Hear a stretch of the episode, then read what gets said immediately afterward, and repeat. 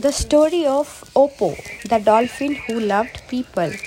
Pelorus Jack loved ships, but he was a wild dolphin. In all the years he swam with ships, he never let a person touch him. Opo was different. She was a wild dolphin too, but she tamed herself. She liked to be close to people.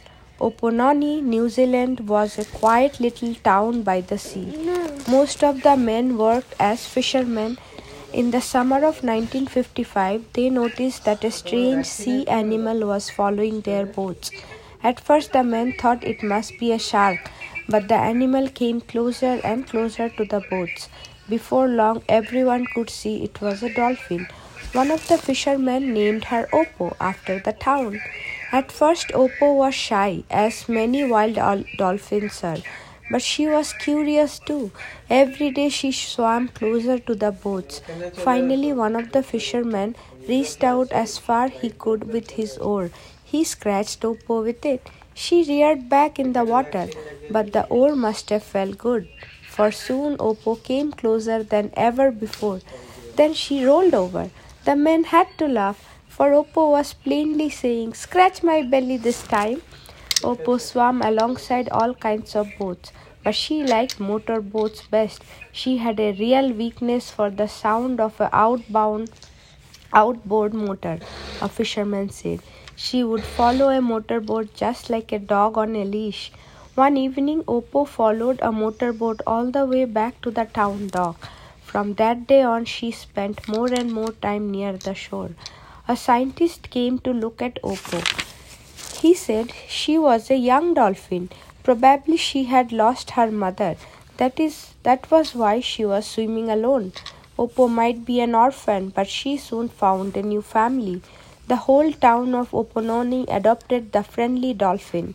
Near the town dock was a sandy beach. Opo spent most of her time in time swimming there. At first, she would dart away if anyone came too near, but before long, she would swim with anyone who, has, who was gentle. She even let them touch her sometimes. Opo liked children's best of all. I have seen her swimming among children almost beginning almost begging to be petted, a woman remembers.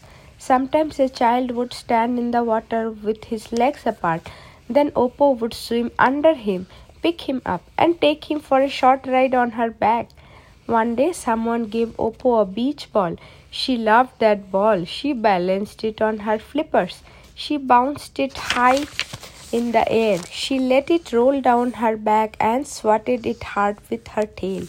The townspeople often stopped to watch Opo playing in the water. When she did something especially exciting, they would cheer and clap. Then Opo would leap high in the air again and again.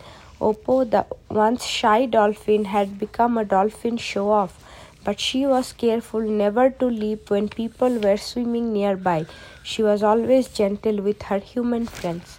Before long, news of Opo got around. More and more people began to make special trips to see the dolphin. Weekends were specially busy. There was only one hotel in town, and every room was rented. Every space in the nearby campground was filled, and still more people came. The one road that ran through town was often jammed with cars and trucks. The beach was packed with people. They all wanted to see Opo.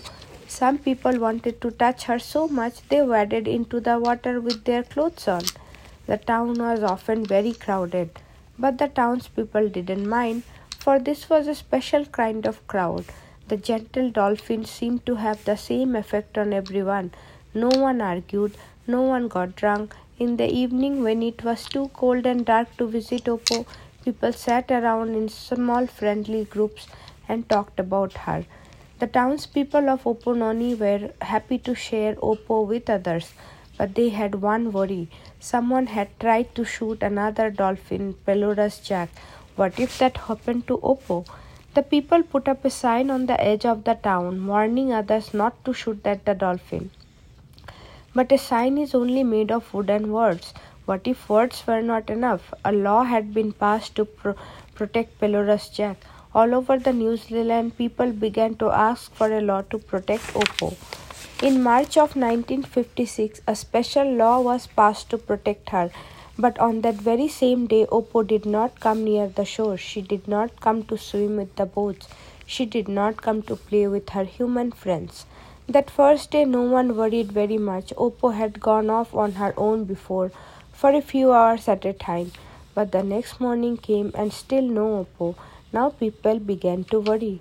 Four boats searched the harbor from end to end, but they found no sign of Oppo. She'll come back, the children said. Please tell us she'll come back. That's what, what they really meant. But Opo didn't come back alive. The next morning, a fisherman found her body caught on some rocks. Somehow she had stranded herself, no one ever knew why. That evening, Opo's body was brought back to the beach where she had played so happily. The next day, she was buried beside the town hall. Her grave was covered with flowers. Almost everyone in town came to the funeral. Some stood sad and silent. Many people were crying. I'll never forget her, one girl sobbed. Of course not, her mother answered. None of us will. And it was true. The friendly dolphin had come and made them happy. The people of Opononi would remember her forever.